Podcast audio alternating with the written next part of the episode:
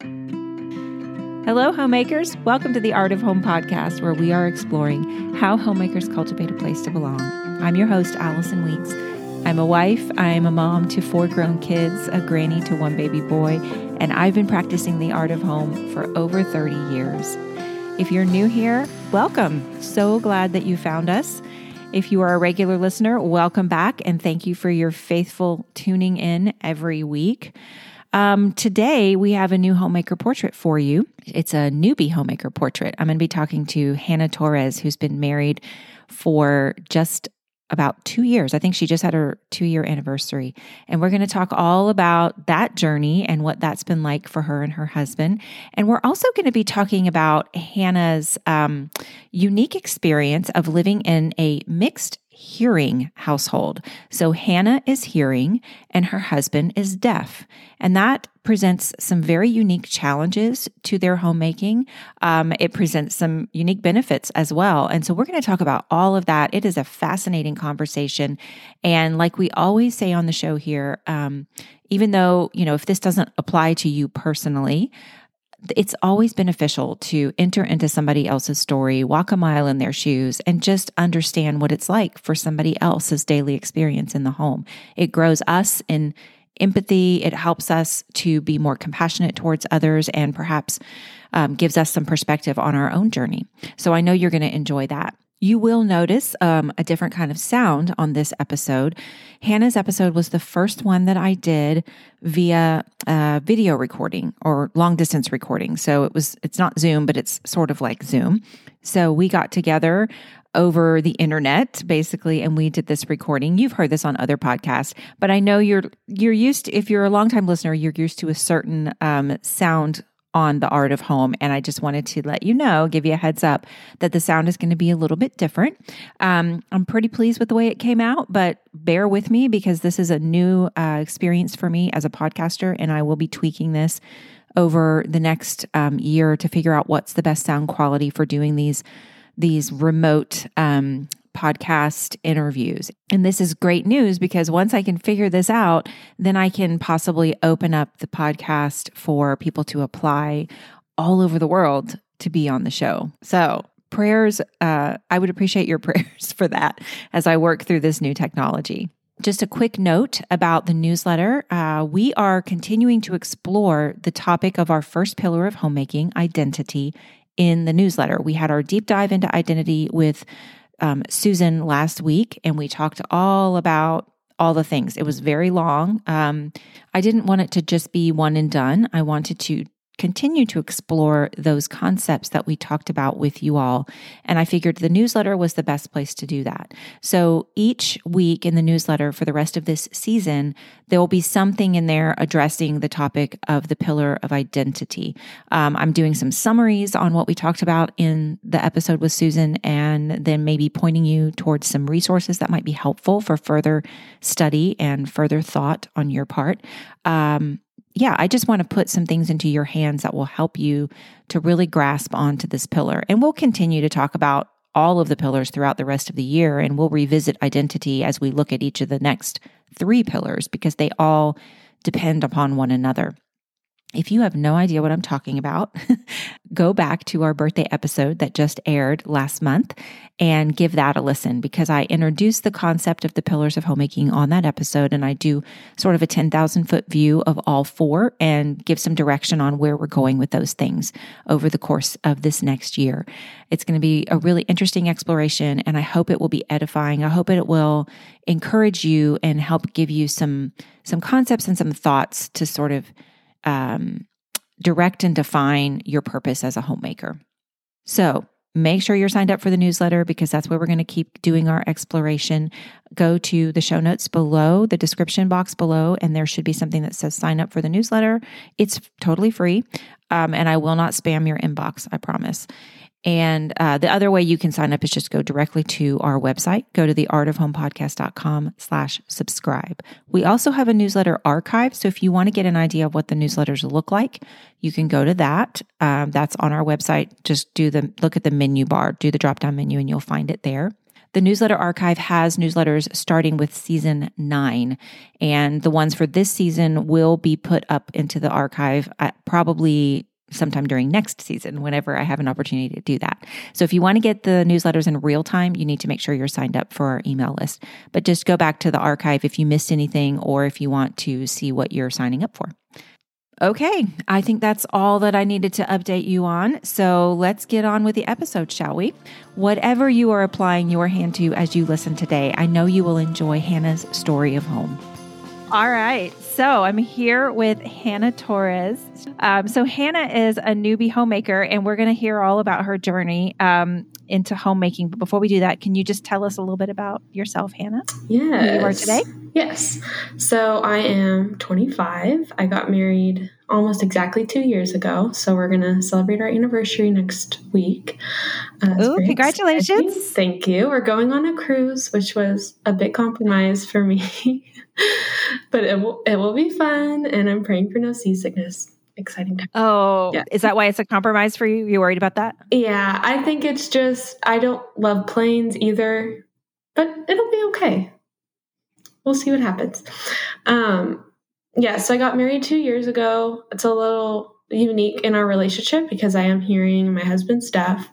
Um, and so my day to day life consists of my work as a sign language interpreter. I work freelance. So some days I won't take any gigs, some days I'll take several.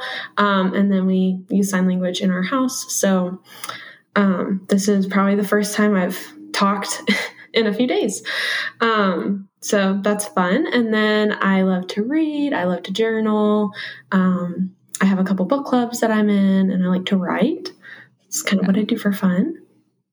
Okay, cool. Yeah. What's your favorite kind of genre to read for books? Do you like all kinds or fiction, nonfiction? Yeah, I try to read one nonfiction book for every two fiction books because for me, reading sounds very um, intellectual and like you're improving yourself. I mostly do it to escape. so it's kind of like my social media. So I try to read a Christian or a nonfiction book every couple of fiction books to really prove and grow my walk with the Lord. So, uh, yeah, I like speculative fiction when I'm reading stories. So, kind of like science fiction, but not robots, more of like what could the world look like in 20 oh. years, that kind of thing. Oh, yeah. cool. Yeah. Do you have any rec- do you have any recommendations for that? That's a new genre. I'm not really familiar with that. Oh boy, so many, but one of my favorites is called The Age of Miracles um, okay. by Karen Thompson or Thomas Walker. Mm-hmm. Um, that's a really good one. And she has another book that just came out that I have not read yet, but it's called The Dreamers. So cool. Yeah. Okay, that sounds that sounds really cool. I'm really into the um, sci-fi world right now because I just yeah. finished reading through for the second time the C.S. Lewis space trilogy, but yes. really it's I'm supposed to call it the ransom trilogy because he did not want it to be called the space trilogy. Oh, I did not know this. Okay. Yes. Interesting. So have you ever read have you ever read it? I have. It's quite a trip. it is. And um, there's a companion book that I highly recommend to help you really kind of get into C.S. Lewis's mind about what what he was thinking and why and what all that means because it is really kind of weird. Yeah. Um, it's called Deeper Heaven and it's by Christiana Hale. It's a reader's guide to C.S. Lewis's Ransom trilogy, Deeper Heaven. Interesting. Okay. It is fascinating because it talks about how he has um, his cosmology view was uh, like the way that the middle people in the Middle Ages viewed the cosmos. Uh, and yeah, it is like really trippy. It's really great. And there's a lot of, of course, spiritual, um, you know, spiritual meanings and all of that. But it is just it's really fascinating. So you might you might enjoy that. Yeah. Okay. So, married, you are hearing, and your husband is deaf, and I'm sure we're going to talk about that and what that means in your home yeah. and and for your homemaking. I'm excited to hear all about that. But let's go back to the beginning of your story and when you first became a homemaker. Did you have any skills? Well, first of all, when did you become a homemaker? Did you ever live on your own before you got married, or did you just move straight out? I did uh, live on my own. So when I graduated high school, my family adopted my brother. Uh, and so that played into my decision to go to community college first so that I didn't because I wanted to go to school pretty far away. And so I wanted to actually know this brother that my family was adopting. And I'm so glad I stayed. And then I got to every day ride to school and take turns driving with your lovely daughter in law, Tiffany. Um, yes. That's where I started learning sign language. And so I'm very thankful for my time extended in San Antonio. And then I moved to SFAs where I went to school out in East Texas and lived in a dorm, lived in an apartment with a good friend. And then COVID sent me packing home for my last semester of college. So I got to live at home for a little bit longer. But it was really a sweet time looking back at it. It was weird, but it was sweet to just be back with my core family for a little bit and then um, moved to Austin. Uh, and I got a job there and lived with some interesting roommates. And then um, from there, my husband and I got engaged, and we were very, very blessed to get a house right before things went a little haywire.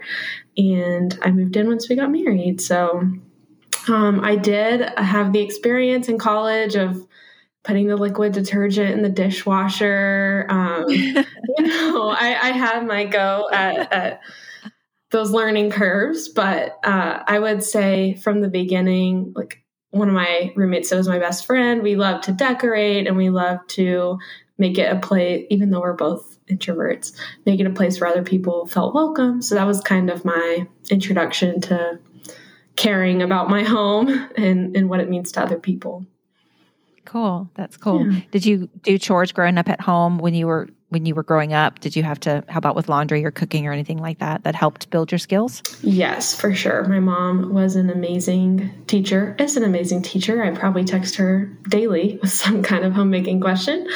Um, so she's just better than Google. It's it's going to be true forever.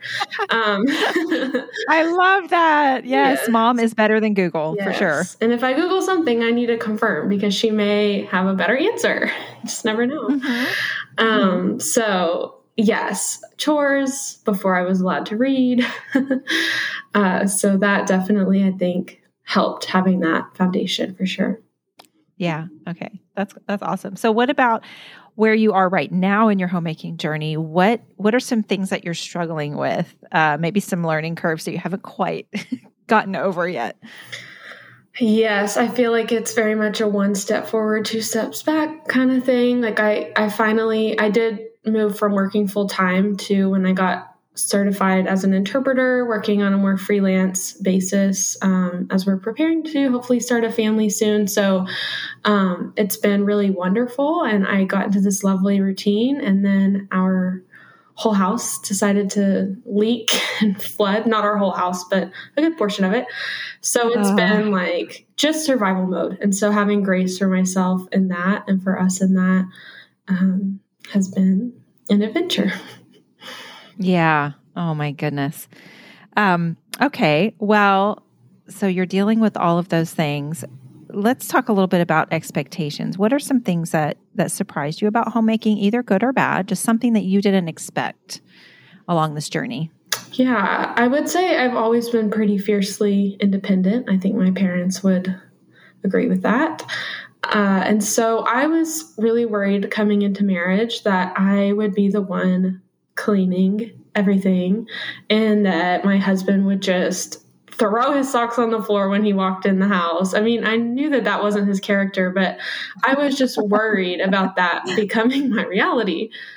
Yeah. He is very mindful. Of course, there are things that I'm like, how did you not see that? Can we not that? it, but knowing that it it's not intentional, it just literally does not pop up on his radar is helpful to me there are mm-hmm. other areas where I'm like that, and he's like, oh my goodness, you know? Um, so just having grace for each other in that. But I guess it surprised me uh, the joy that I can not obtain from homemaking because I don't think that that is where it comes from, you know, it's from the Lord, but um, just the little things that I'm able to do that not only, you know, bring joy to my husband and I, but to others that we welcome into our home. I just thought mm. that it hmm. would be really stifling. I was not very organized growing up. I was very messy, and I think I just kind of came into my own um, in college and now having a home. It's like, oh yeah, I do care about knowing where things are. There's not a mom to come behind me anymore. so yeah. it's not my natural uh, tendency, but I enjoy cultivating that now. And it is an active choice to cultivate it. Yeah. Yeah. yeah. That's really good. Well, what's an expectation that you maybe had to let go of? Just something that you were kind of holding on to, and then you're like, eh, this is just not good for me to keep grasping onto. Yeah. One thing that my mom, and my mom is wonderful, and she gave me when I moved out and then when I got married, like her little kind of cheat sheet of tips and tricks, which I refer to all the time still. Uh, oh, awesome. Yes, I know. I can even send it to you or she. Yes. yeah. That would be amazing. yeah, she's great. But um, she always, without fail, maybe once or twice, would always clear the dishes at night before everybody went to bed, which is uh-huh. pretty reasonable. We have a freakishly small sink as well as the fact that right now our dishwasher is broken. Like it's just another thing. So that's just one example. But the bigger picture being, I kind of replicate, try to replicate people in my life. And their hard and fast rules may not work for me as a hard and fast rule, and that's okay. Uh, mm-hmm. And sometimes I expect XYZ to be done at the expense of valuable time with my husband or with others and realizing that it does not make any lick of a difference to him whether there's a cup left in the sink and that that could mean you know more time watching a movie together or whatever it is and just letting go of that expectation that everything is just so mm-hmm. before bed or whatever mm-hmm. it is yeah no that's a really that's a really great observation and good learning there yes. um yeah i had a similar experience with how i the expectations I think I had placed on myself, whether it was because it's the way I grew up or it was just what I thought qualified me as a good homemaker. Mm-hmm. Um, and a lot of it had to do with keeping the house looking a certain way or clean or, you know, whatever it was. Generally, it was about the look of the house and how much cleaning I was getting done. And I was very busy with a lot of kids and stuff. And I was, I would tell my husband, like, I feel so bad because this isn't done or this isn't done, you know, mm-hmm. and I thought he expected that, right? Because right. that's what I expected of myself. And he's like, no, actually, I would much rather have a peaceful and happy wife when I come home than right. a frantic, crazy person who's trying to get all these things done that just don't really matter. I mean, you know, certain levels of cleanliness. Yes, we do want that. Yes. for health and safety for health and safety reasons if nothing else. But what I thought was maybe his expectation it wasn't at all. And so right. that's why communication is so important just to make sure that everybody's on the same page and don't make assumptions. So that's really good. Yeah, absolutely. And yes, we definitely would love if you would share your mom's tips and tricks. Like she literally wrote up a sheet for you of like, is it like household things or what's on it? Yes. I will have to dig up the one from college. I believe it was a little bit dorm specific, but could certainly be modified. Absolutely. And then the other one was I kind of just asked her, what do you do on a daily basis? Like, what's your week look like? And so she didn't even have it typed up. It's become just habit for her. And so she thought through it over the course of a week and typed it up for me and then sent me a checklist. So referring to that, but not using it too rigidly has been helpful for me. Mm. That is such a fabulous idea. I love that you did that. Um, yeah, that's. I, I, hope somebody's inspired when they hear that. You know, we'll we'll try to link what you know, get that from yeah. you, and then we'll link it. But that would be a fabulous thing for someone to go to their mom or you know uh, some influential person, woman in their life, and ask them, you know, what does your look your week look like, and could you maybe help me make a checklist? So smart. Okay. Speaking of that, let's talk a little bit more about setting and keeping goals and priorities. So, what is a practical step that you take to help you set and keep your priorities?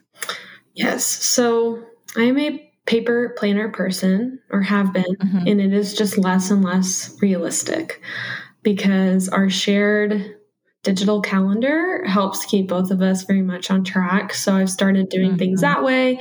And as unaesthetically pleasing as it is, just the notes app on my iPhone, making a little checklist and checking it off. It's just easier. It's always with me rather than my huge, pretty planner that just is not very realistic. I know. So I love it, but it it just serves a different purpose for me now. Um, mm-hmm. And just trying to stay on top of things without being too legalistic about it. Mm-hmm. I love the book Atomic Habits. I don't remember who the author is, but it's been a real popular one. And trying to stack habits. Mm-hmm. Not kicking myself too hard if it doesn't happen, but my, for example, morning routine is always my time with the Lord, and then my workout or yoga, and then writing. So almost always those are like dominoes. So building those in as stacked habits is very helpful to me, including cleaning and housework and stuff like that. Yeah, I was going to ask, do you stack your your house uh, cleaning or your housekeeping habits as well? To an extent, yes. It's just hard because some weeks it's like, oh, we have we're going to eat out on three different nights this week for parties or whatever. Mm-hmm. Oh, there's no dishes to be done. Lovely. Then other weeks it's like every night at home. So, you know, it differs, yeah. but I try. And it probably, because you do some freelance work outside the home as well, that probably throws a monkey wrench in things occasionally. yes, very much. I used to love like timing out my day by the half hour, which is lovely, but it doesn't work when you're not working nine to five every day. I mean, sometimes I get a text last minute and it's like, hey, can you come interpret? Sure. So I just don't know what's going to happen on a given day. Mm-hmm, mm-hmm. What kind of work do you do um, as a freelance interpreter? Just out of curiosity, somebody might, you know, a lot of people listening might not even know what that means. Yeah. So, um, anybody who requests a sign language interpreter, there are a variety of agencies in uh, almost every city, but Austin has very many.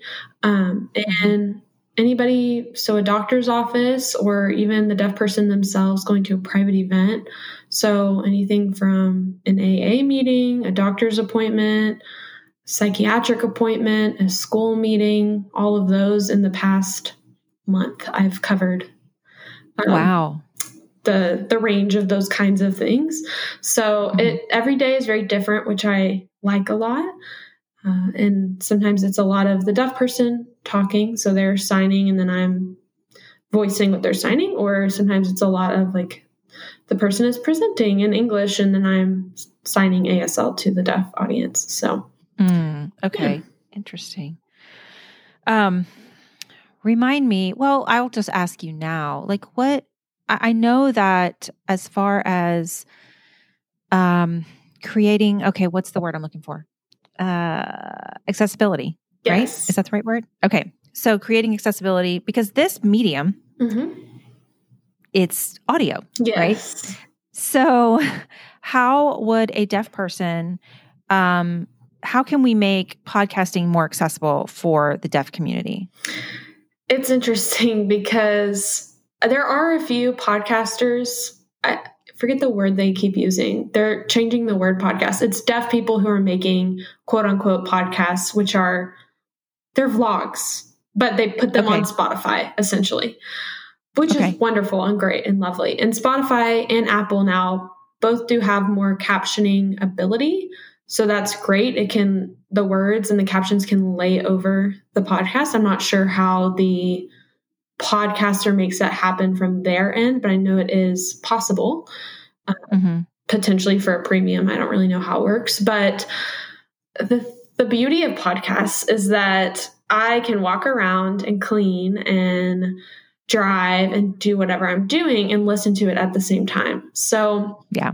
Early in our relationship, my husband and I would take walks and I would interpret a podcast that I just thought was so fascinating and it was it was great. It was fun. I would walk backwards and fall into things and it was great.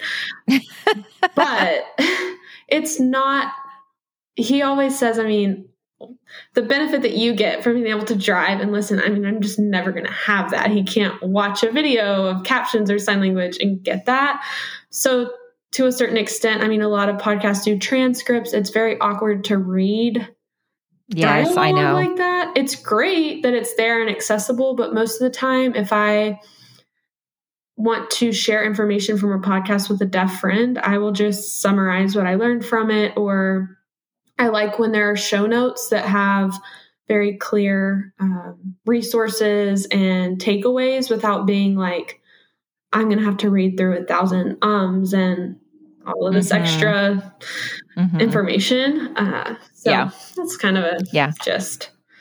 Okay. No, that's fair. Because uh, I have done transcripts in the past and the thing about transcripts is it's it's kind of like an AI thing where mm-hmm. you, you just plug it in and then the AI spits out the transcript. And some of them are really good, but they're not perfect. It's not right. as if you had a transcriber, a human, mm-hmm. you know, um, typing everything up. And there are lots of the way that we speak there's a lot of ums and right. pauses and this that. And so it's very labor intensive to go back into a transcript yes. and edit it so that it would read better. Mm-hmm. so um, that's kind of been a stumbling block for me personally as a podcaster. I was just curious what your thoughts were on that since that's your regular experience with your husband. Yeah. So yeah.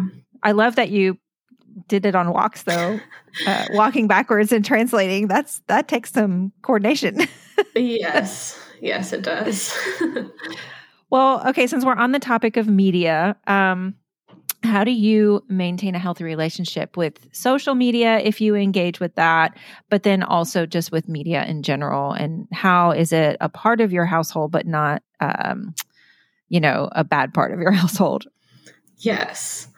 It's funny because as we've been, you know, talking about growing our family eventually, it's like, there are so many things I'm like, oh, we can't we can't watch this once we have kids, or we can't listen to this once we have kids. And it's nothing like explicit or horrible. It's just, mm-hmm. you know, well, wait, shouldn't we only be consuming things that we think are wholesome too? And of course, there's room for being adults and having a higher capacity for that kind of thing. But uh, yeah, I mean, we we try to be careful, and for me, it's more a matter of I did have that initial, you know, I grew up, I'm, I'm a pastor's kid, and, and my parents were flexible with us, but uh, kind of realizing my own personal convictions and where those stand, and mm-hmm. um, kind of getting a, a, little bit more flexible as an adult, but then also coming back and making sure that I'm spending time in the Word and not getting so overloaded with the constant stimulation because it's there.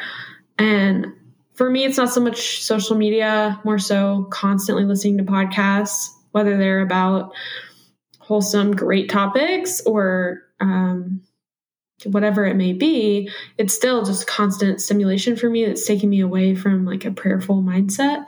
So I mm-hmm. try to incorporate at least 30 minutes of just complete silence every day, which is something that I.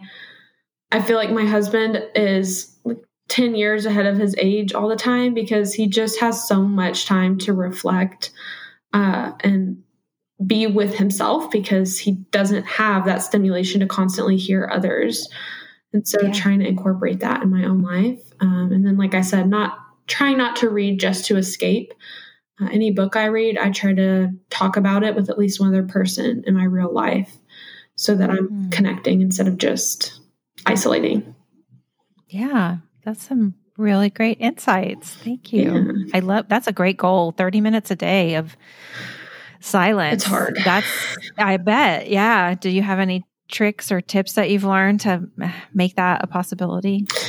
Well, at first I had to put, I think it's a great practice. Yeah, at first I had to put in my AirPods and just listen to like thunderstorm sounds so that mm. there was mm. something playing like rather than just dead silence. Uh, but then once I took them off and just listened to i mean it sounds corny but just like the sounds of nature outside. And i mean for us there's also the highway but just like taking in what's around you and being mindful like all these things sound so cliche but they really do help to ground me. So i think yeah. taking that time no matter what you're listening to or consuming it can be good things but it's still still an external source rather than you and the Lord, you know? Mm-hmm. Absolutely.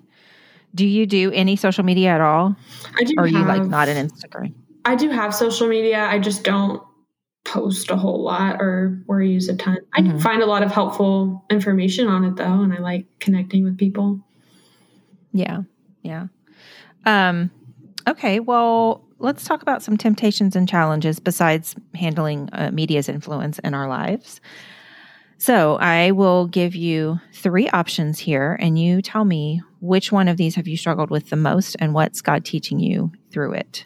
So, A, uh, I struggle with comparison to other women or homemakers. B, I'm just a homemaker. I'm not getting paid for this. It's not a real job. Or C, superwoman, trying to do all the things. Hmm, probably trying to do all the things just mm-hmm. between work. And to me, work is not, sometimes I would rather work than be at home doing work because yeah. it, it, you get paid and it just feels there's more appreciation. I mean, my husband is really great about saying thank you, but mm-hmm. there's just stuff he doesn't see when he's at work, or, you know, you don't realize until your clean roommate leaves during college that you're like, oh, yeah. they were the one doing that, you know? Uh-huh. So uh-huh. uh, it's just nice to go to work and feel most of the time pretty appreciated. So uh, again, I do feel very appreciative of my husband. It's just a more uh, immediate response sometimes at work. Absolutely. Absolutely. Yeah. I had a guest one time say that um, a lot of what you do in homemaking is not ever noticed until it's not done. Right. Absolutely. yeah. Yeah. Just kind of comes with the job. Mm-hmm. Yeah. Yeah. Okay. So, are there any, is there a particular special challenge that you have faced in your homemaking journey? And how are you working through that challenge to adapt and to grow? What's maybe something you're thankful for about that challenge? Yeah, I think it goes back to just letting go of that vision of perfection uh, and the expectations that I impose on myself. Mm-hmm. It will be very interesting to see once we do have kids too as far as a mixed hearing and deaf household, I mean, we already do have our challenges. Yeah. Um, we have like the Hue smart lights, so I can, you know, click my phone and like flash his lights upstairs when I need his attention. Uh, his office oh. is up here. So there are things definitely you can do to kind of make your house more accessible which is great. But there there are just challenges that come with that. And I guess this is more of a, a marriage or parenting thought. But yeah, but this is no, I would love to hear this because this is a you know, this is a foundational pillar of homemaking is is the community within the home and that's our relationships and then the community outside the home, that's like hospitality and stuff. Right. But yeah, I mean this is a huge part the home is the people that live in it. So yes. yeah, I'd love to hear I'd love to hear about some of your challenges of uh, what did you say? A mixed Yeah, hearing? mixed hearing and deaf household. So okay. One of the bigger things for me, and I know everybody has I have wonderful in-laws, wonderful family, all of it. Love it. We have awesome friends. Our house, I mean, we're very blessed that we have plenty of room for guests. And so we've had a few times and we've always made it known, you know, our house is open if you need a place to stay. And in the for whatever reason in the past couple of months it's been uh, just it feels like a few times in a row that people have, have needed to come over which is great. But uh, beyond just the a couple of them were last minute and so beyond just the scramble to like make things look the way i want them to look and and all of that when we have anyone over who does not know sign language i also get the opportunity to interpret at home uh, yeah. which is another layer. So, encouraging our guests and the people in our lives uh, to struggle through communication instead of always burdening that, burdening, burdening that, it has been helpful. It's also hard. Uh, I mean, we have printed finger spelling sheets, or we tell people um, the apps that they can download to have a speech to text. So you just speak into your phone and the, the words will populate. Oh. It's not perfect, oh, cool. but it's something. Uh, yeah. And just trying to empower them to do that and making our home as inclusive as possible. And not only to take the burden off of me, but also because in an ideal home, you know, communication should be clear for everybody. And so I want and what we'll strive to do with our kids, whether they're hearing or deaf, we, we don't know yet, but um, to have them be able to communicate completely freely with my husband, their dad, that'll be something big. So mm-hmm. it's definitely probably one of the biggest factors in our home for sure. Mm-hmm. Yeah, yeah. That's a wow. That does bring a whole nother level. And I didn't even think about that, that you as a hostess in your home with whoever comes in there, if they don't know sign language, mm-hmm. then that's on you to to facilitate that communication between them and your husband. So, right. Wow. So besides the blinking light thing, are are there any other things that you have implemented into your home to make it work more smoothly?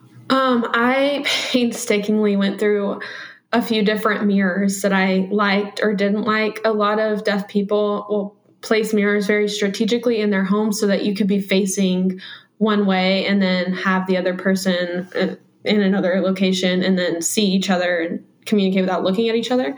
So, mm-hmm. uh, but I, of course, wanted my mirrors to be pretty. I don't want a bunch of, um, like door hanging mirrors just randomly placed. So that's one thing we kind of did. And other than that, not so far, but I've, I've helped a few people. Another thing I do is consulting kind of on the side with technology for deaf people, but they have, you know, like it'll light up if the baby is crying or if a fire alarm is going off, different things like that. So, yeah, um, yeah. Thank God for technology. Definitely. Yes. Oh my goodness. Makes our life I mean, easier. Absolutely. Wow. That is just fascinating. Yeah. Well, let's talk a little bit more about hospitality then. Yeah. Um, what is a practical way that you show hospitality in your homemaking to your husband? How do you guys make each other feel welcome in the home? Um, maybe some special things that you do. And then we can talk a little bit about extending hospitality to others outside the home. Yeah again, I think I came into this just worried that I would be stifled or that I would be doing everything. So we kind of did walk through when we got married. Okay, these are the things that I don't mind doing, that I like doing, and vice versa. We're at a point right now where my schedule is so flexible and his is very much stringent. He's a civil engineer, so he works very hard, and I'm so thankful for that.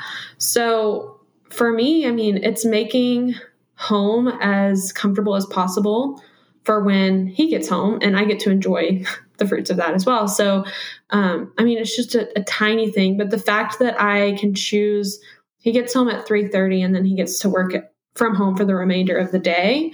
So, um, having a pot of coffee ready might not be the most healthy habit, but we both like an afternoon cup of coffee. So having that ready and then getting to kind of enjoy it together uh, for a few minutes before he goes back to work. And then um, I, like I said, I love to read, and so he just likes uh, having me like in the same room. So whether um, I mean, if he's not in a meeting, then I'll just go sit in his office and read for a little bit if I have the time next to him, or even bring my laptop and work in there. Um, so just, I, I don't know if this is still a honeymoon phase thing of marriage and the old timers are laughing, but it's one of those things being just being in the same room when I might yeah. be more comfortable in the bath or, uh, you know, in the bed, but yes. making those yes. tiny sacrifices. Um, and as for him, I mean, he's wonderful. I like a lot of hugs and a, a lot of affirmation. And so he's great, uh, picking up on, on my needs and, uh, really, really helping me with that. And he just kind of the little things like, you know, when you didn't even know you wanted something, but then you get it and you're like, oh, that's what I wanted. Like, I really mm-hmm. I'm very frugal and so I'm I'm like, well, we have food at home. So why are we going to go out to eat? and so it's been a long day and not to say that this doesn't benefit him as well, but he's like, look, let's just go out to eat. Like I'll drive. so it's the small things, but yeah. I really appreciate that. Yeah. Yeah. No, that's I think the small things are what build up over time that's what you build a marriage on yes. or, or the little things it's like the scripture that says you've been you've proved been proven faithful with a little and now i wouldn't i'm going to give you much the lord says yeah. and it's just in those little things that we prove our faithfulness to him but also in our marriage to one another and as an old timer myself 30 years 30 years married almost 31 um yeah I, I can say it it is kind of a honeymoon thing to want to always be next to each other, but I feel like that's something that you should strive to keep doing throughout your entire marriage is because it can get easy to just be like, okay, I'm going to go to my space, you're going to mm-hmm. go to your mm-hmm. space, and we'll occasionally meet in the middle. Um, and that does not make for a healthy relationship or a healthy marriage. And sometimes, yes, it requires sacrifice that we, well, I'd rather be, you know, sitting in my little corner where I have all my stuff and I'm comfy there. But if it is meaningful for him, for me to just be next to him and for my husband, a lot of times that's like riding in the car to the Home Depot. Mm-hmm, yes, I hate I hate the Home Depot or the auto parts store. Oh. That I really hate the auto part. It stinks in there. It smells like rubber and yes, I don't know fuel or something. So, but if I go with him and just ride in the truck and just be there, yeah. he loves that. Yeah, he loves that. So no, I get that totally. All right. Well, what about hospitality to people outside of your home, to other people?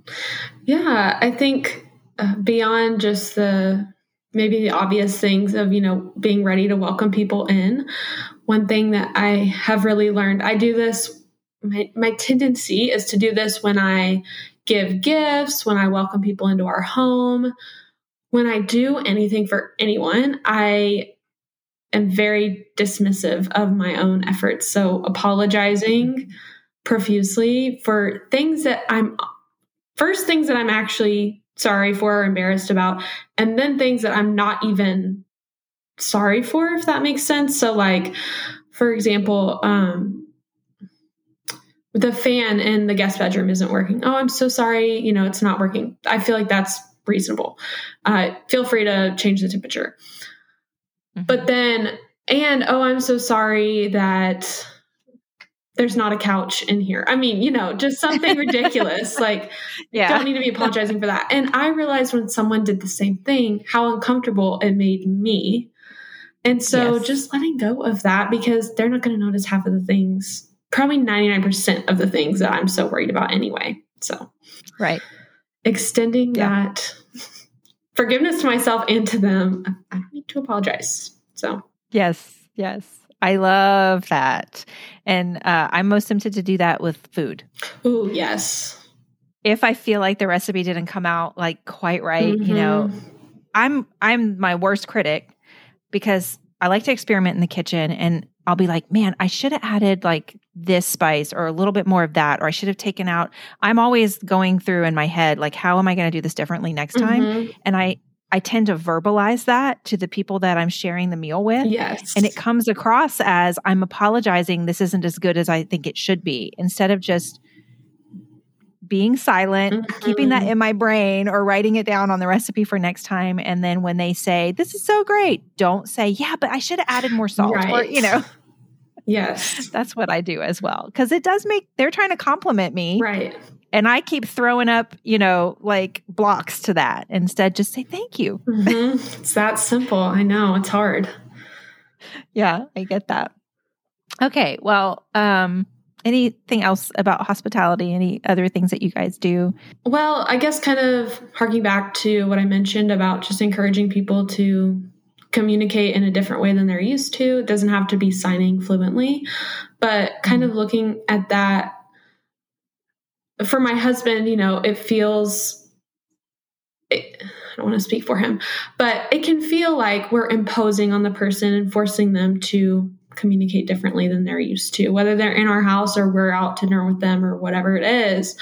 Um, sure. But looking at that more as a way of extending hospitality to them because it's a new experience. And I, I have yet to meet anyone who wasn't uh, glad that they expanded their uh, knowledge and their perspective by learning a little bit, even if they didn't learn sign language, but learned and just considered things a little bit differently. And so when we take the burden completely to ourselves, which sometimes has to be the situation. Um, mm-hmm. But when we extend that, and maybe it makes the conversation a little longer, it takes more time, but it ends up being worth it. And I think a win for everybody in the conversation most of the time. Mm-hmm. Yeah. Even if you're not talking about a situation where, like what you guys have, where you have um, your husband being deaf and needing mm-hmm. to communicate with hearing with hearing people, um, that is part of sort of the mission of hospitality is to bring people in and and invite them into your story so they can see life from your perspective and then vice versa. Yeah. You know, we show hospitality to one another when we say, I want to get to know you and I want to understand your life experience and help you understand mine so that we can both grow. Right. Yeah. So I think that's really great. And I have a question because Yeah. I'm just curious. How does your husband communicate at work? So he has a cochlear implant or two cochlear implants in, in both ears, which is like a if you're not familiar, so there's hearing aids, but then a cochlear implant is like the next level up. So he had surgery when he was a child, uh, and they essentially rip out what's left of any hearing uh, with the Mhm. cochlea on on the ear, those little hairs, and they take it out and then they replace it with essentially a bionic ear. So um, Cool. he has a normal ear on the outside. You just stick this. You you've probably seen it before. If you saw it, you'd recognize it. But uh, it's Uh-huh. like a hearing aid and with a magnet, and you just stick it to your head, and it works with the inside part. So he Mhm. uses that to hear people and speak at work. And he has interpreters. And, and now that I'm working in the community, I have to watch out and not take assignments at his job, which would be fun, but a conflict of interest. Um, Yeah, yeah. and then, um, yeah, at home though, we mostly use sign language because hearing through cochlear implants is a is a lot of work. A lot of people think I was going to say, is it labor intensive for him? Yes. Some people To have to describe it that. as hearing underwater, like when, you know, think about being submerged in water, but that really, from what he's told me, doesn't capture it. Um, Mhm. It just gives you a headache and it's it's a lot. So I'm thankful that we're able Yeah. to use sign language at home. Absolutely. Yeah. Oh, that's really that's really interesting. Well, how do you think that homemaking helps to build community? Yeah, I mean, I don't. I think the most meaningful interactions that I've had within the community that I'm already a part of were in people's homes. Uh, that's not without exception, but um, like one of my kind of mentors, I would say, every Friday she gets to work from home, and um, some of my consulting that I do, I do from home. And so we just get together every Friday and work from home together at her house because she has a son with special needs that needs to be at home all the time or at her house rather than someone else's. And so we get to work together there in her home. I mean, she has permanent restroom arrow signs up because people are over all the time. Um, so, I mean, that's just their home is truly like the example that I think of all the time for just Mhm. like a a landing place or it's just so welcoming to so many people. And so um that really is kind of my example for how they cultivate community um, and the good and the bad or just the mundane everyday you know let's work from home together. So i think that their openness to letting people just simply come over which for an introvert is a very hard thing to be open to um, Yeah. they're introverts too. So I'm like, how do y'all do it? and they just do. Um, so I think making those sacrifices sometimes, I'm like, I'll be quiet. We can just work together. um, makes it just, it does. It just builds community. I don't know how else Yeah. to, to put it. Yeah, no, that's that's a really great and unique example. I love that you guys get together and and work from home. And I wonder, I mean, I know you can't speak for her, but I just wonder if I've had a guest who, who's done a couple episodes with me um, that has a special needs child who Mhm. requires full time care, and I wonder if because this is the experience I've seen in my friend Lori's life, where she her house is a hub for community because it has to be. Like she Right. can't just go everywhere with Carly, and so she just brings the community to her home. hmm You know, and people can are always free to come and have lunch on her porch. She'll say, "Come, the porch is open. Come have lunch." You know that kind of thing. So what your friend has done to invite you in and and all the other people that come in. Um, to just foster that community because they they are sort of limited to where they can go to find it. So I think that's great. Yeah, absolutely. And I've seen that in my friends who have infants or really young kids at home. I mean, to pack everybody Yes. up is so much work. And so I'm like, yeah, sure, I'll be there. And then I get the added benefit of seeing cute kids and them not being as fussy as they would be outside of their own home. Um, Yeah. And so looking to that for our future and, and it's a really good example for sure. Yeah, no, that's that's that's a great one too. And I did that when my kids were little. My husband was working full time and traveling and going to school. And Wow. we had four little kids and we lived up in Illinois, very far away from our family in the South. And so when he would be out of town, I would invite people to come to dinner and just hang out and have dinner with me and my kids. Um, if it was a, if it was another mom who had a, a husband who was also traveling or something, or just whoever, Yeah. I would invite those people in, and that was a way to make that happen without having to drag all my kids out and you know go somewhere together. So that's great. Yeah. But I imagine you had to let go of a lot of your expectations for how people perceived your house and its cleanliness and its look because how do you keep it perfect with four kids? You don't. Right. And even eh, no, you don't. And even what I what I offered them for dinner, um, many times I would order takeout. I would order Chinese takeout or Right. something, or you know, or I would not necessarily prepare the meal because especially if it was a time where my husband was maybe on a longer business trip and I'm just trying to keep everybody alive Yeah. and I don't really have the time to prepare another an extra meal for extra people but I could take some of the weight off and still be able to have that much needed community that I needed too Mhm. um, by just okay we're going to order the meal in and then we're going to just visit because that's really what it's about is getting together and, and having that community together so Yeah. i highly recommend doing that Noted. okay let's move into some rapid fire questions Okay. all right um, i would love to hear about your biggest homemaking fail so far so many because you will you will have more you will have more i will tell you but just so far yes. The first one that comes to mind. So I also have a brother who is very, um, very much has special needs and we love him. He's the best. But anyway, he came to stay at our house while my parents went on an anniversary trip and he's just very aware of everything around him all the time. Um, he's blind, so all of his other senses are just through the roof. So anyway, I was making lunch and I'm the kind of person, like I said, I'm frugal. So we have a working toaster, but I'm not going to replace it with a nicer toaster. However, it's just very old and it's hard to clean out like all the little breadcrumbs and stuff. So when you leave the bread for too long, it starts to smoke, but it's not a fire, it's just smoke. And we have very well working um, smoke alarms that are very sensitive. So for me and for my husband, who will never know that the smoke alarm is going off, it's no big deal. But for him, Right. he's up in his bedroom and or the bedroom that we had him in, and the smoke alarm goes off. I'm like, oh, run of the mill, whatever. I'll open the door. Well, I mean, this like devastated, not devastated, but he's really funny and he has his little sassy quirks. So every piece of food that I have made for him since, oh, don't burn it. Make sure not to. I'm like, oh my goodness. I know I'm not going to burn it. It's okay.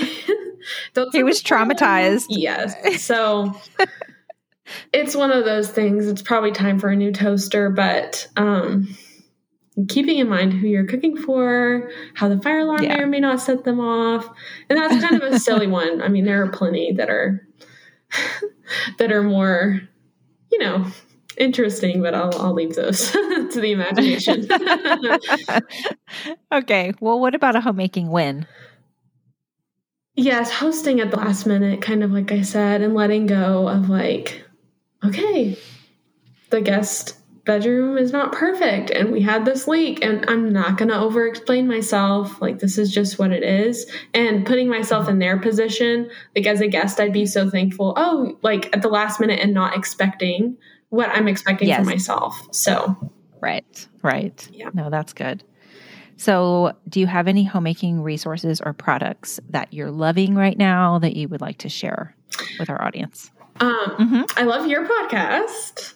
And thanks. yes, I love another podcast called The Best of Both Worlds with um, Laura Vanderkam. And I don't remember the other lady's name at the moment, but they just talk about working and being moms and Oh, okay, cool. So, um, and they do the other, oh, Sarah is her name. I don't remember her last name, but um, she also has a podcast. It's literally all planner and bullet journal related things. Ooh. So it's a fun listen. Um, Mhm. And it's called Best Laid Plans. So that one's not really like homemade. Well, it could be. But um, yeah, yeah, for sure. yeah, so those two podcasts are great. Um, Uh-huh. yeah, that would be kind of the resource that comes to mind. Oh, and my mom recently, I was telling her that I don't like how my towels are smelling a little moldy after a couple years. And so she told me I should use Lysol detergent for all of our towels. I was like, oh, great, yes. Which was not in stock for a while with COVID, but now it's it's kind of on the market again. So you are the second person in one month wow. who has said that. Yes, the the interview that just dropped yesterday, Jen May said the very same thing. That was one of her favorite products because she has a she has a teenage boy who pl- who plays lacrosse, yeah. and stinky, stinky, stinky gear, clothes from practice and sweaty and all that stuff. And she said that is the only thing she's ever found that gets that funky mm. smell. Mm-hmm out of like gym clothes and and lacrosse gear. Interesting. Well, so I'm gonna have it. I'm gonna have to try it. Okay, I'm gonna have to try that because I have the same problem with my towels. Yeah. Um.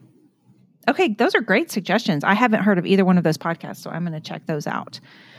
All right. How about a favorite a homemaking hack or tip? So definitely my mom's entire hack sheet. Um, yes. And then the Lysol laundry, and then I've yet to try I guess this is more of a product, but um, the pink stuff, I, I, have yet to try it. I don't know if you've heard of it, but my mom started mm-hmm. using it, and apparently it is a miracle worker. Um, we both have like glass showers, and so and we my mom nor I have soft water, so it gets very. Um, I mean, it stains yes. the entire. Uh, and I've only ever gotten housekeepers to get it out. I can't get it out myself. Um, uh-huh. And so apparently the pink stuff is the solution. So the pink great. stuff. Yeah, that's what it's called. Is it a, is it specifically for glass or for getting off hard water deposits? No, or both. Apparently an all purpose. So it's like oh, a okay. gel kind of substance uh-huh. and you just rub it on. I, again, I haven't tried it yet, but it's on my list. Okay. Definitely gonna definitely gonna look that yes. up. Well, let's talk a little bit about the art of home. How do you see homemaking as an art? Well, I think everything is kind of an art. Uh, anything that you get to use your creativity with, which is something I enjoy a lot. Most of the mm-hmm. time, not most of the time, a lot of the time it feels just a little bit like survival, but I do love when I get past baseline and then I can get creative with things. But giving myself the grace that sometimes just a survival baseline is is an art and it is something to be proud of and to find joy in for sure. Yeah, yeah, definitely. I like that phrase, get past baseline. Yes. it's a goal. yeah. It's but that's a really great way to put it because um, that's kind of where you just get those skills and that applies to pretty much all of life, but I yeah. see it so often in, in homemaking. You know, you got to get p- past baseline with cooking. Mm-hmm. There are mm-hmm. some basic things with cooking that everybody really needs to sort of get to that point of baseline and then the creativity really yeah. can come come out. I think where people get frustrated is they try to be creative before they've gotten to baseline. yes. And also I struggle with feeling like everything needs to be perfect. So, for example, we'll just take cooking. Um, I feel like I'm getting to my baseline. I don't know that I'm all the way there yet, but mm-hmm. like before I get too creative with that, I want to get to my baseline. However, I feel like ugh, until I perfect my cooking skills, like I can't get creative with the way I set the table. That's a silly example. We don't really we're two people. Yeah. But, you know, feeling like I can't get creative in one area of my home until I perfected every single area and gotten to baseline with everything is just not mm. the case. Like it's okay to have some fun with something that you that you can coast on even though you're not there yet with every yeah. other area. Yeah. No, that's a great observation too. Absolutely. Give yourself some give yourself some grace in that. Yeah. And find the find the places where it's just really not that important to um, reach a certain standard. So that's right. really good. Well, how about some of the mundane aspects of homemaking, the monotonous things, the things we have to do over and over again? Um, how do you find beauty in those kinds of things? Yeah, it's pretty cliche, but since the beginning of the year, I have been really good about keeping a gratitude list. I mean, every day I just list out what I'm thankful for, and sometimes it's the same thing from the day before, but I try to find something new every day. Uh, and then just, I think a lot of the the silence helps with this too especially because sometimes inadvertently when listening this is kind of the comparison piece you were talking about when listening to other podcasts again all great wonderful helpful tips and all of that it's like oh my gosh i didn't even know that that was something people were worried about and they're giving tips for how to problem solve it. Like what's wrong with me? Um, so instead of like first thing in the morning plugging into that voice while i clean up something that didn't get cleaned up the day before, whatever it is. Instead of doing that, just having my silence and filling that with prayer and meditation and even just plain old silence and trying not to think helps me to kind of just get to an emotional baseline, even. Um, that's been helpful for me. Yeah, no, that's really good. That's good. And you pretty much answered my my next question, which was about gratitude. Oh, yeah. Why is gratitude important? No, but I mean, I think it's it's really great, and it sounds like it does make a difference in your homemaking to keep that that daily journal, um, just to have it always fresh yes. in, the, in the front of your mind um, as you go through each day. So that's really good. Well, I always like to close our time talking about this sort of Titus two relationships that we have in in our lives with because there, there's always somebody who's ahead of you that you can learn from. Yes. And there's always somebody, no matter how young you are, there's always somebody behind you mm-hmm. that can learn, that you can pour into and that can learn from some of your experience. Um, so, first, let's talk to those older women, the women that are ahead of you. What is something that you would say to them so that they can better understand your experience as a homemaker in your generation and how can they come alongside and and be a help to you? Yeah i think kind of what we talked about earlier in regards to like marriage like just that ministry of presence being there being a support and not belittling, which I think we can do accidentally sometimes. I've even felt this, of course, um, you know, with my sister, I'm a little more candid than I would be with just anybody, but my sister is two years younger than me, and we've essentially been on like with all the milestones, we're exactly like two years apart. So she's about to get married, and um, and so I found myself doing some of the well, just wait until, or you don't even oh, know, yeah. and it's like I remember hating when people said that when I was getting mm-hmm. married. And then um, I don't like when when people say that to me about things with my house or oh just wait until you have kids or and it never ends right because we'll just wait until they're teenagers so i think i mean fortunately with my mom and with the few people that i really feel like are mentors i never experienced that from them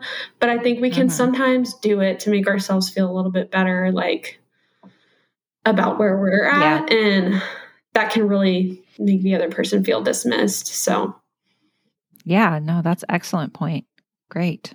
What about to the younger woman? What would you say to her, to your sister, yes, or you know any sister. any other younger woman coming behind you? Yeah, I mean, I think if they're just in general, whether single, married, whatever it is, I think not all the time, but as women, I mean, we just tend to be harder on ourselves than than we need to be. So just have grace for yourself and um, you know, the grace that you can have for yourself, no matter how much it is, like God's grace is always bigger than that.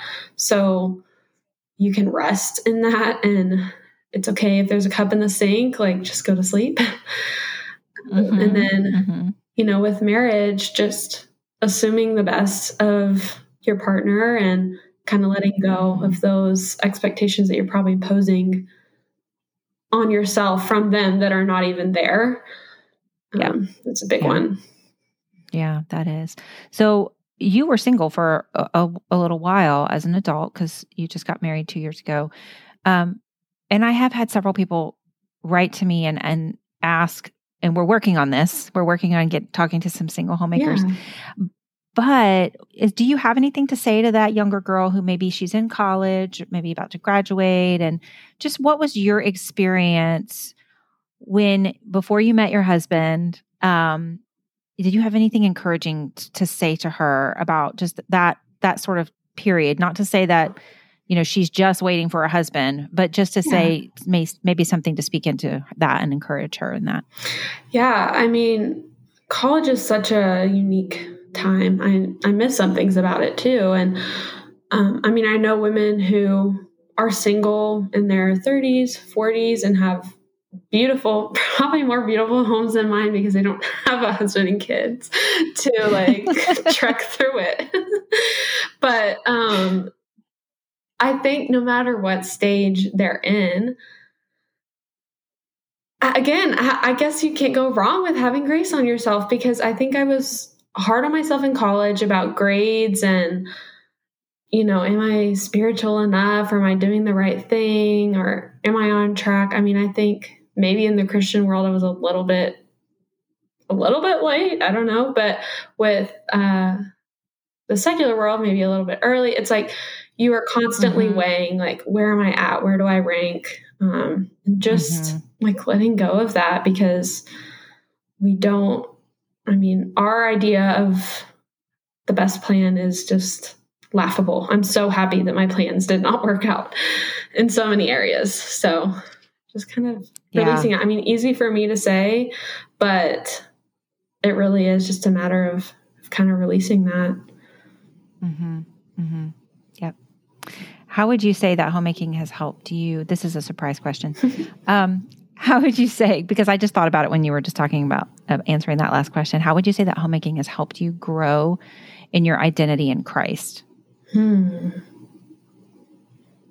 I think in, you can think about in it. In general, like caring for others, again, I was just worried that I would feel reduced to like almost a robot, like mm-hmm. throw the laundry in the washer, wash the dishes, you know, XYZ. Mm-hmm. But it really does bring into perspective like the way the Lord cares for us. And I mean, there are times that I have had to forgive and give grace that I would not have been able to do a year or six months before, whatever it is, um, mm-hmm. or maybe more easily, more quickly, uh, with more ease. And so I think that, again, I'm nowhere near the Lord or Jesus, but um, trying to emulate that uh, that care that he takes with us toward my husband, toward anybody who not only comes in my home but who I encounter in my day to day life. Um, yeah, I mean, it just helps me to feel closer to him. Hmm. Hmm. Yeah, I love that. As we serve our families, it's a way that we serve Christ, right? and because ultimately, that's who that's who it's about. That's who we're serving in all of our homemaking um, is Him. And so that really frees us up to not be so easily offended or not want to hold a grudge right. or not, you know, all those things, those those sticky parts and difficult parts that come with living uh, with another person. yeah, and but you saying that does make me think. You know, it's it's easy sometimes to love, to show love to the people that we do love. It's much harder to love our enemies or strangers. So I think, mm-hmm.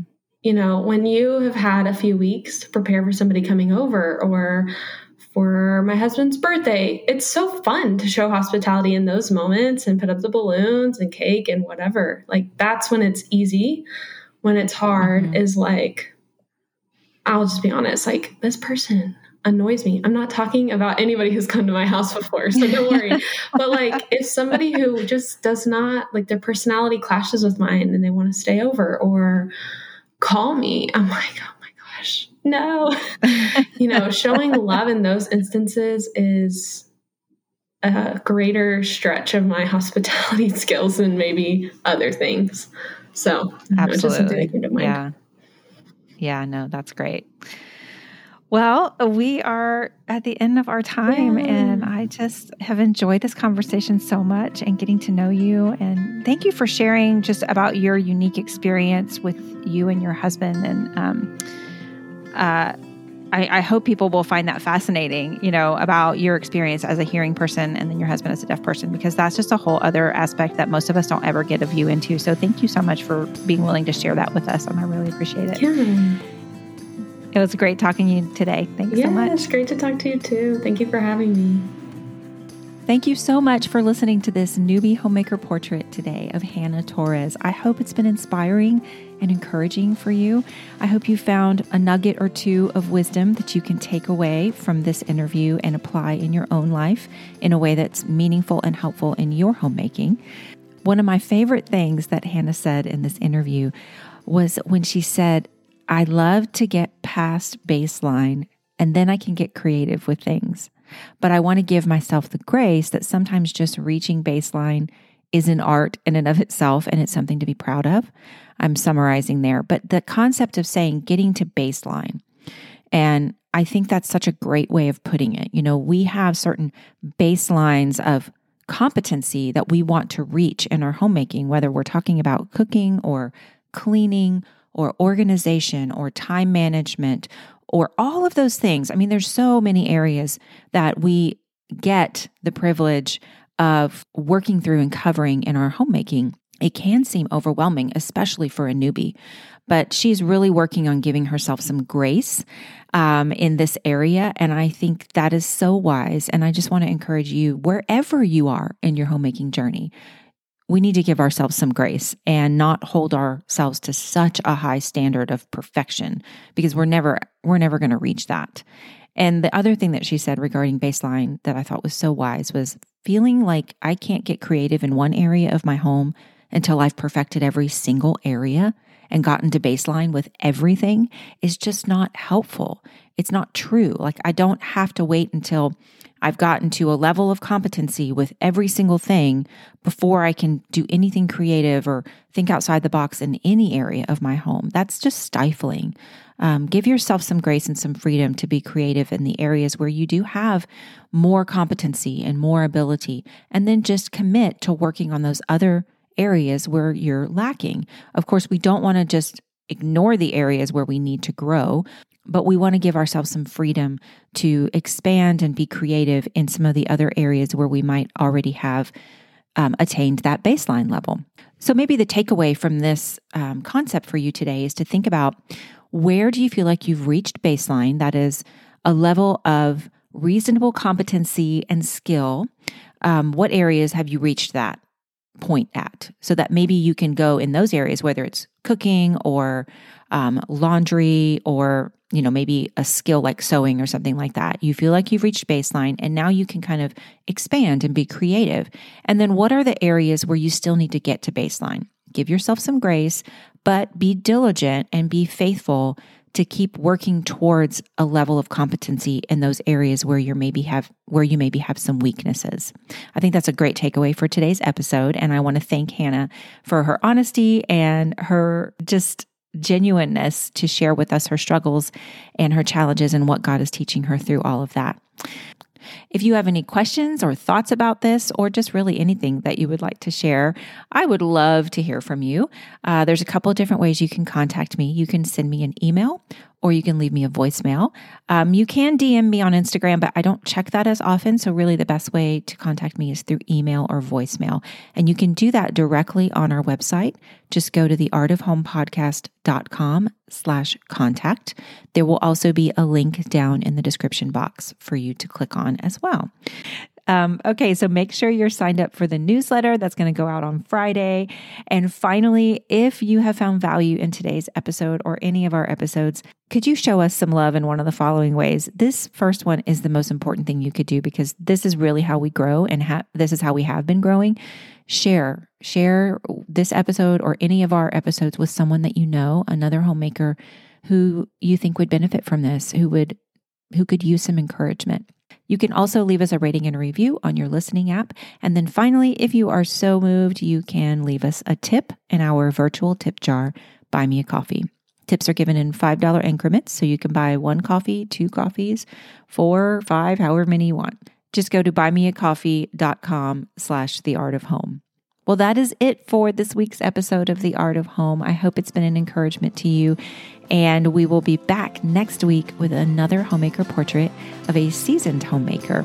Until then, keep practicing your art of making a home.